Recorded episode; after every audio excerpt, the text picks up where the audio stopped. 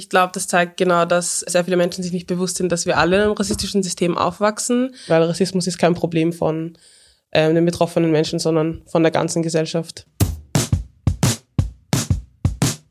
Hallo und herzlich willkommen zu Aufstehen laut, der Podcast für alle, die was bewegen wollen. Mein Name ist Maria Meyerhofer und ich bin Geschäftsführerin von Aufstehen. In unserem brandneuen Podcast spreche ich mit Aktivistinnen, Expertinnen und Betroffenen über die Themen, die vielen von uns so richtig unter den Nägeln brennen. Wir blicken hinter die Kulissen von erfolgreichen Kampagnen, die unsere Politik und unsere Gesellschaft verändern und wir schauen uns immer auch an, was wir, Menschen wie du und ich, ganz konkret tun können. Anfeindungen und Diskriminierung sind für schwarze Menschen und People of Color trauriger Alltag, auch in Österreich. Das Black Voices Volksbegehren will das nun ändern und fordert einen nationalen Aktionsplan. Nomi Anjanwo ist Sprecherin des Volksbegehrens und heute bei mir zu Gast. Mit ihr diskutiere ich darüber, wie Rassismus in Österreich aussieht, was sich verändern muss und was wir alle tun können, um Rassismus zu bekämpfen und Betroffene zu unterstützen. Hallo Nomi. Hallo, danke, dass ich heute da sein darf. Schön, dass du da bist. Kannst du dich ganz kurz vorstellen und uns erzählen, wer bist du, was machst du? Ja, sehr gerne. Also wie du schon richtig gesagt hast, bin ich die ähm, Nomi Anyanwu. Ich bin Sprecherin von Black Voices Volksbegehren und studiere sonst auch noch, bin noch sehr lang schon aktivistisch und politisch aktiv und ja, würde mich selber auch als Aktivistin bezeichnen.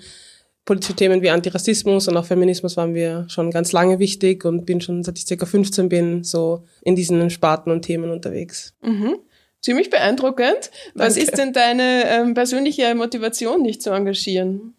Ich glaube, ähm, in erster Linie wahrscheinlich Betroffenheit von diesen Themen. Also ich glaube, als junge schwarze Frau in Wien oder Österreich wird man manchmal schon ein bisschen ja frustriert, sauer, aber auch motiviert, um was zu verändern. Und ich glaube deswegen eben die Themen Antirassismus und Feminismus, die mich schon immer beschäftigt haben, das sind so meine Motivation irgendwie, ähm, da selbst was zu verändern. Aber ich glaube auch, ganz viele Mitstreiterinnen, die ich auf dem Weg kennengelernt habe, in den verschiedensten ja, Communities, Vereinen, Organisationen. Und ja, irgendwie zu sehen, was man verändern kann, wenn man es wirklich ähm, probiert oder, oder auch ja, schafft, ist dann irgendwie so auch verschiedene Personen, die so meine Vorbilder sind, wo ich mir denke, okay, jetzt müssen wir irgendwie weiter dranbleiben und weiter kämpfen. Mhm. Wie war dann der Moment für dich, als im Juni in den USA die Black Lives Matter Bewegung ähm, wieder sehr starke Aufmerksamkeit bekommen hat, als nach der Ermordung von George Floyd mhm. in vielen, vielen Städten in den USA, aber auch in Österreich Leute auf die Straße gegangen sind gegen diesen Rassismus? Wie hast du das empfunden? Ja, ich hatte auch die Ehre, bei der allerersten Black Lives Matter Demo in Wien zu sprechen, also die mit 50.000 Menschen, was eine ziemlich krasse Zahl ist. Ja, also 50.000 Menschen auf der Straße passiert ja. sehr selten in Österreich. Ja, also ich weiß noch, wir haben davor gescherzt, also die Mireille Gosse und der Moktaba Hamuda haben das ja organisiert und habe mich im Vorhinein schon involviert ein bisschen und mich gefragt, ob ich dort sprechen will. Und wir haben davor noch so gescherzt, okay, wahrscheinlich kommen so 30 Leute und wir gehen auf einen Café und regen uns auf über, über Rassismus in Österreich. Und dann waren halt so viele Menschen da, was sehr überwältigend war. Also das hat, glaube ich, niemand erwartet. Also alle, die sagen würden, sie uns erwartet würden, lügen, sag ich jetzt mal so. Ja, ich glaube, auch solche Momente sind dann ein bisschen Motivation für mich.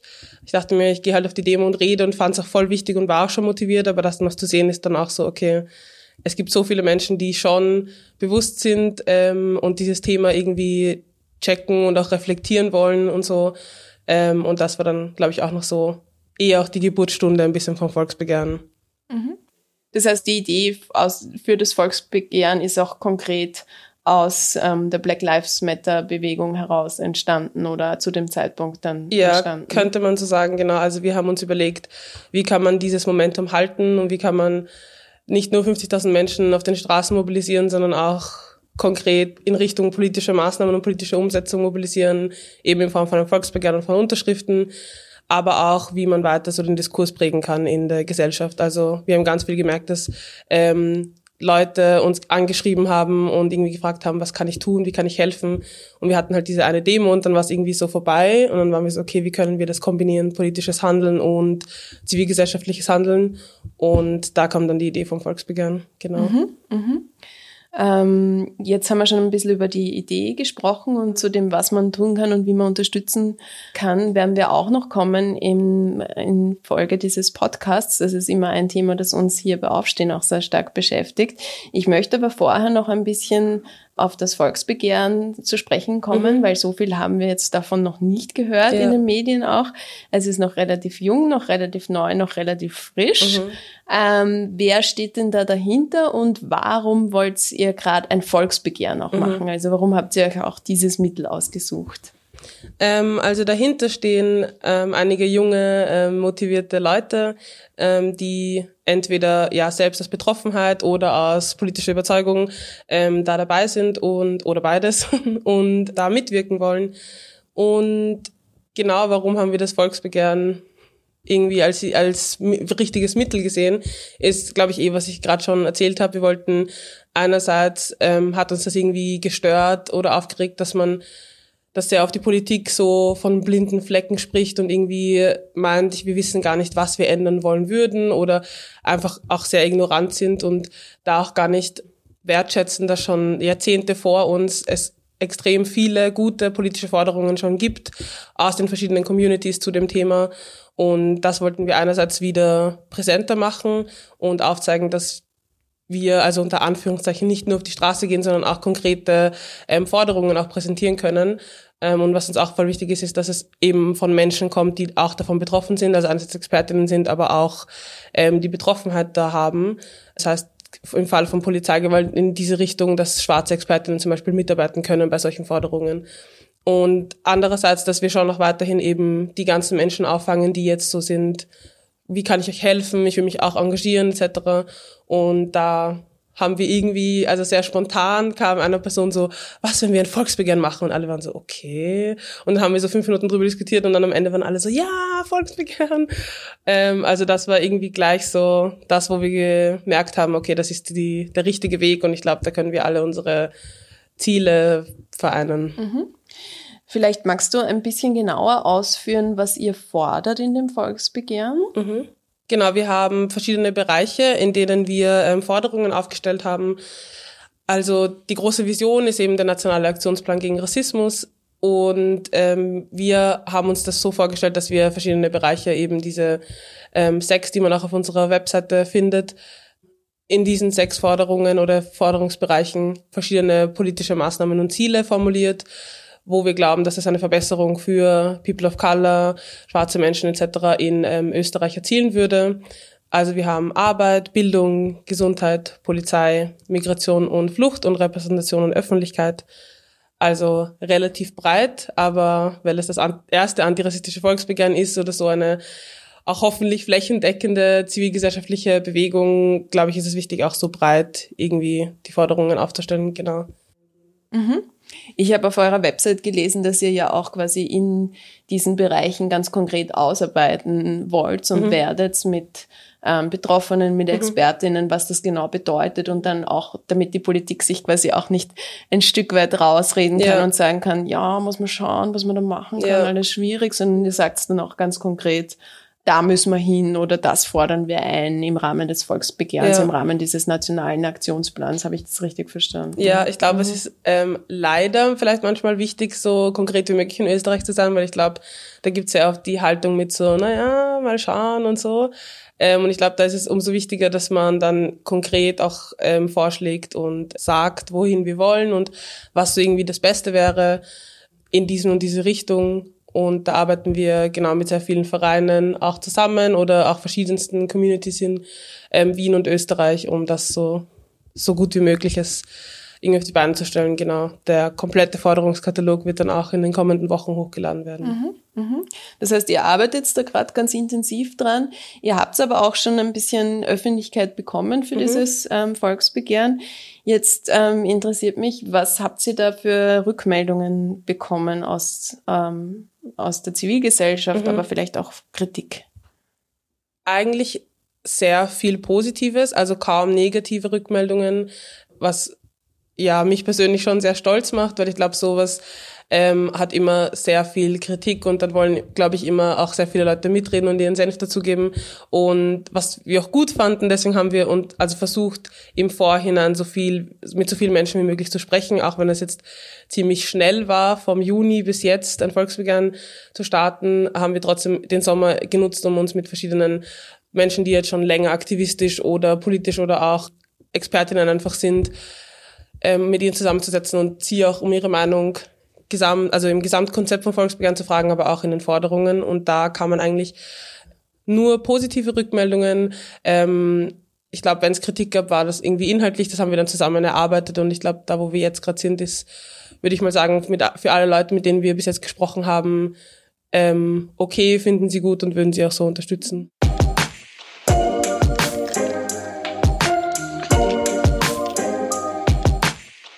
Ich habe im Standardforum einen Artikel ähm, über das Volksbegehren auch gelesen mhm. und habe mir da, also ich habe im Standard einen Artikel gelesen mhm. so und habe mir dann drunter ähm, das Standardforum ja. durchgelesen und ich habe so drei Kritikpunkte ein ja. bisschen rauslesen können. Ähm, einer davon ist einer, der sehr häufig ähm, vorkommt in der ganzen Rassismusdebatte. Und zwar sagen da Leute, es gibt in Österreich keinen Rassismus per se, wir sind eh super und wir machen das eigentlich ganz gut.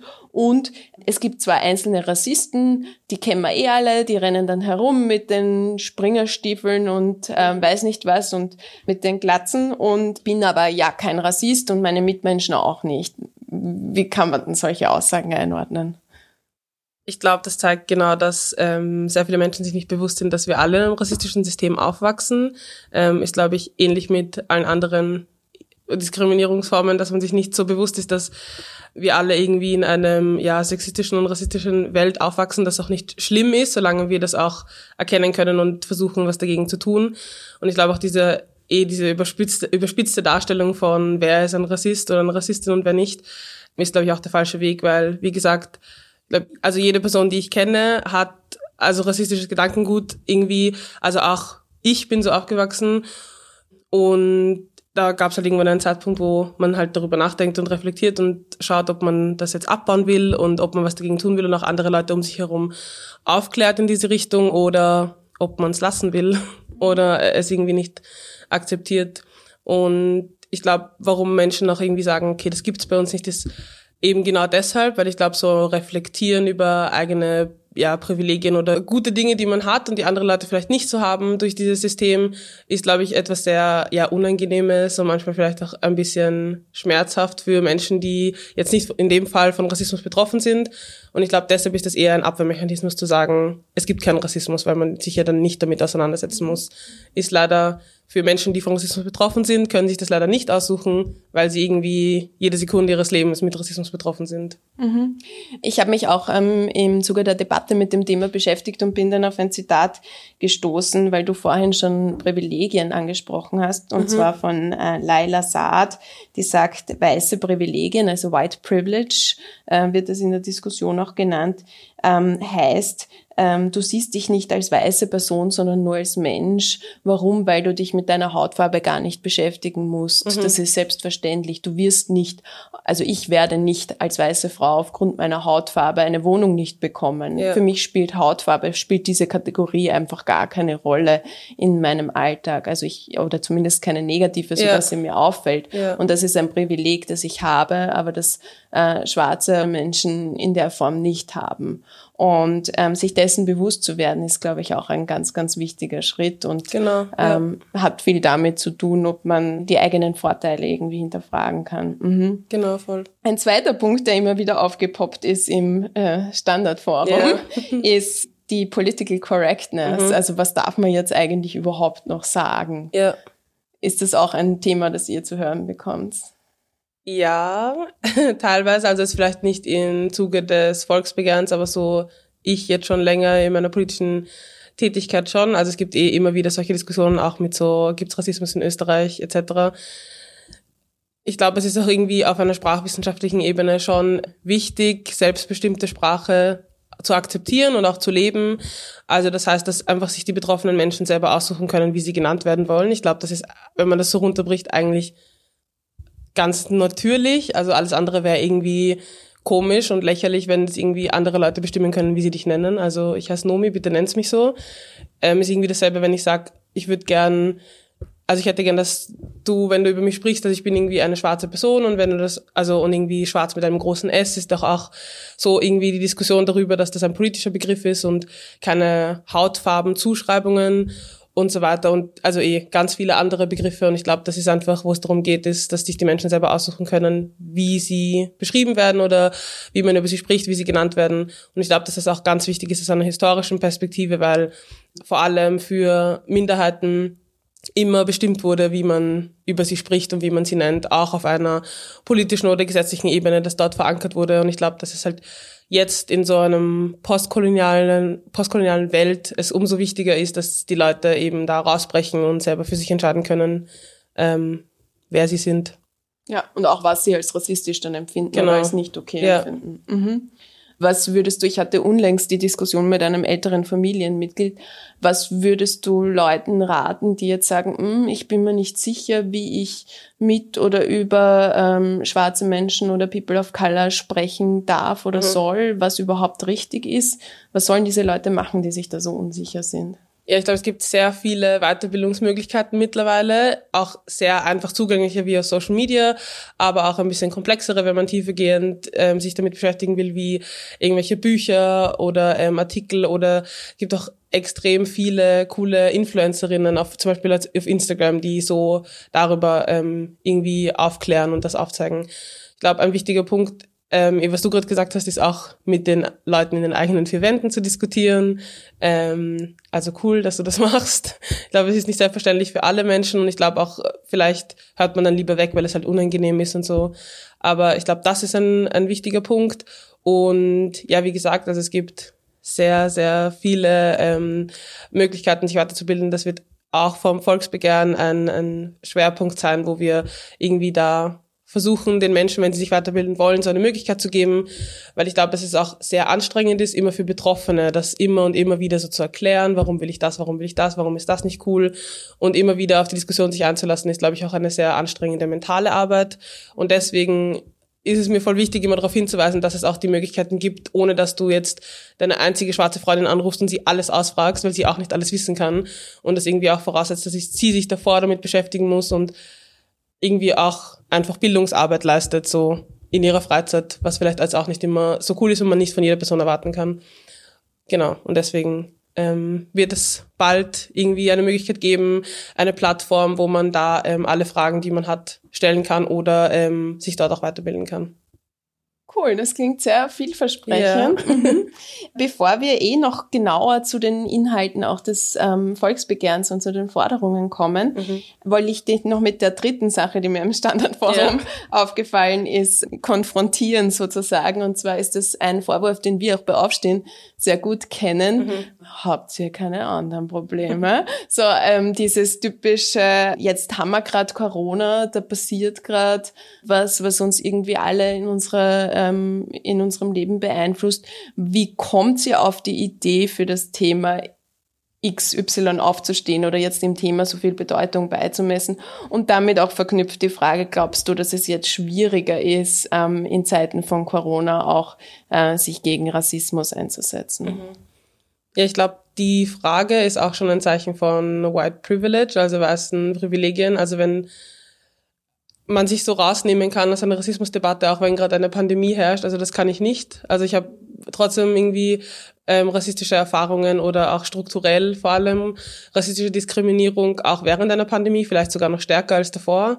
Das heißt, dass es jetzt umso wichtiger ist, da was dagegen zu tun und auch dort Leute versuchen zu mobilisieren.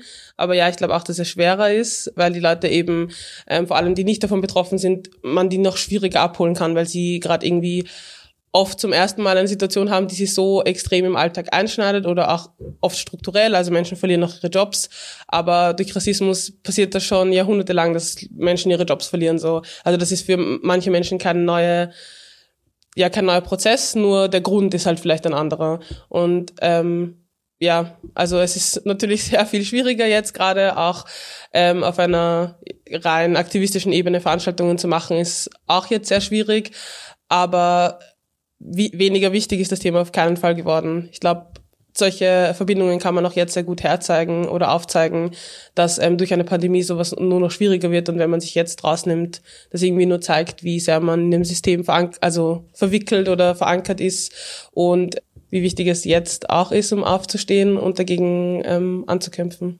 Mhm. Mhm. Du hast das Wort strukturell verwendet. Strukturell ja. spielt auch eine wesentliche Rolle beim, bei eurer Kernforderung, mhm. nämlich ähm, ihr wollt den strukturellen Rassismus bekämpfen mit diesem ja. nationalen Aktionsplan, den ihr fordert.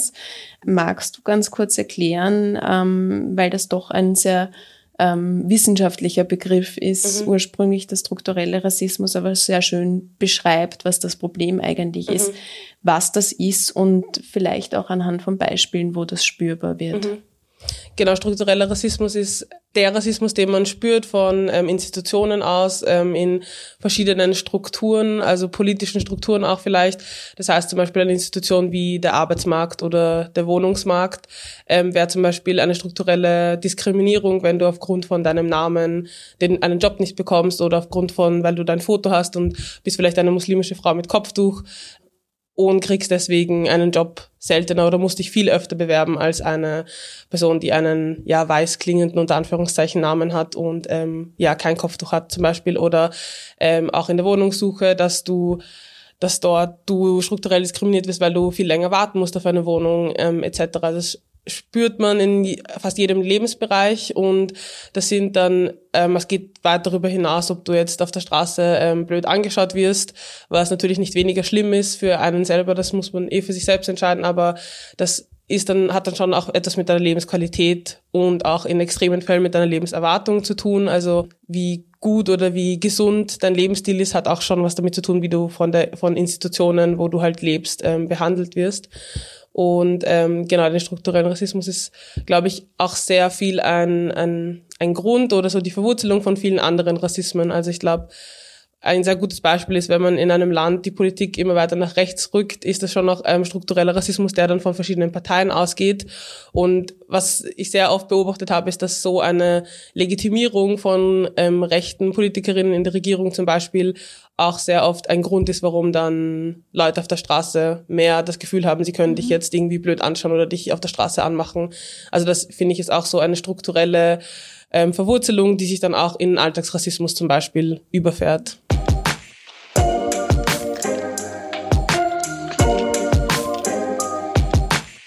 Gerade mit Blick darauf ist ja auch spannend, dass ihr das Thema Repräsentation zum Beispiel als einen ganz, ganz wesentlichen Bereich neben Bildung zum Beispiel auch mhm. definiert habt für das Volksbegehren, in dem ihr Forderungen aufstellen wollt. Es geht nicht nur um Repräsentation im ähm, politischen Bereich, sondern auch zum Beispiel im Stadtbild. Auf unserer Petitionsplattform Mein Aufstehen.at gibt es zum Beispiel auch eine Petition zur Umbenennung der ähm, kleinen bzw. großen Mohrengasse im zweiten Bezirk in Wien.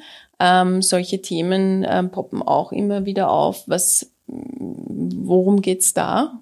Ja, also ich glaube, da kann man noch sehr gut anknüpfen an die Diskussion mit der Mohrenapotheke die, wo sich die Besitzerin jetzt auch vor kurzem entschlossen hat, das umzubenennen.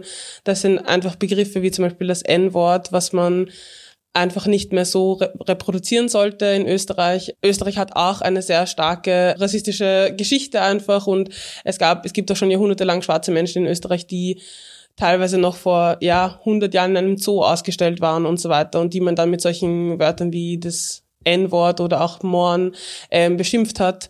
Und ich glaube, sowas auf einem Straßennamen zu haben, was irgendwie, also was man erstens jeden Tag sieht, was auch eine gewisse Widmung hat an ein Wort oder einen Begriff, ähm, ist auch wieder so irgendeine strukturelle Diskriminierung, die man, wo ich finde, die man einfach nicht akzeptieren kann.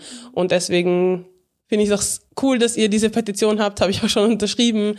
Ähm, zu dieser Umbenennung von dieser Gasse und es gibt auch diese N-Wort-Gasse zum Beispiel auch.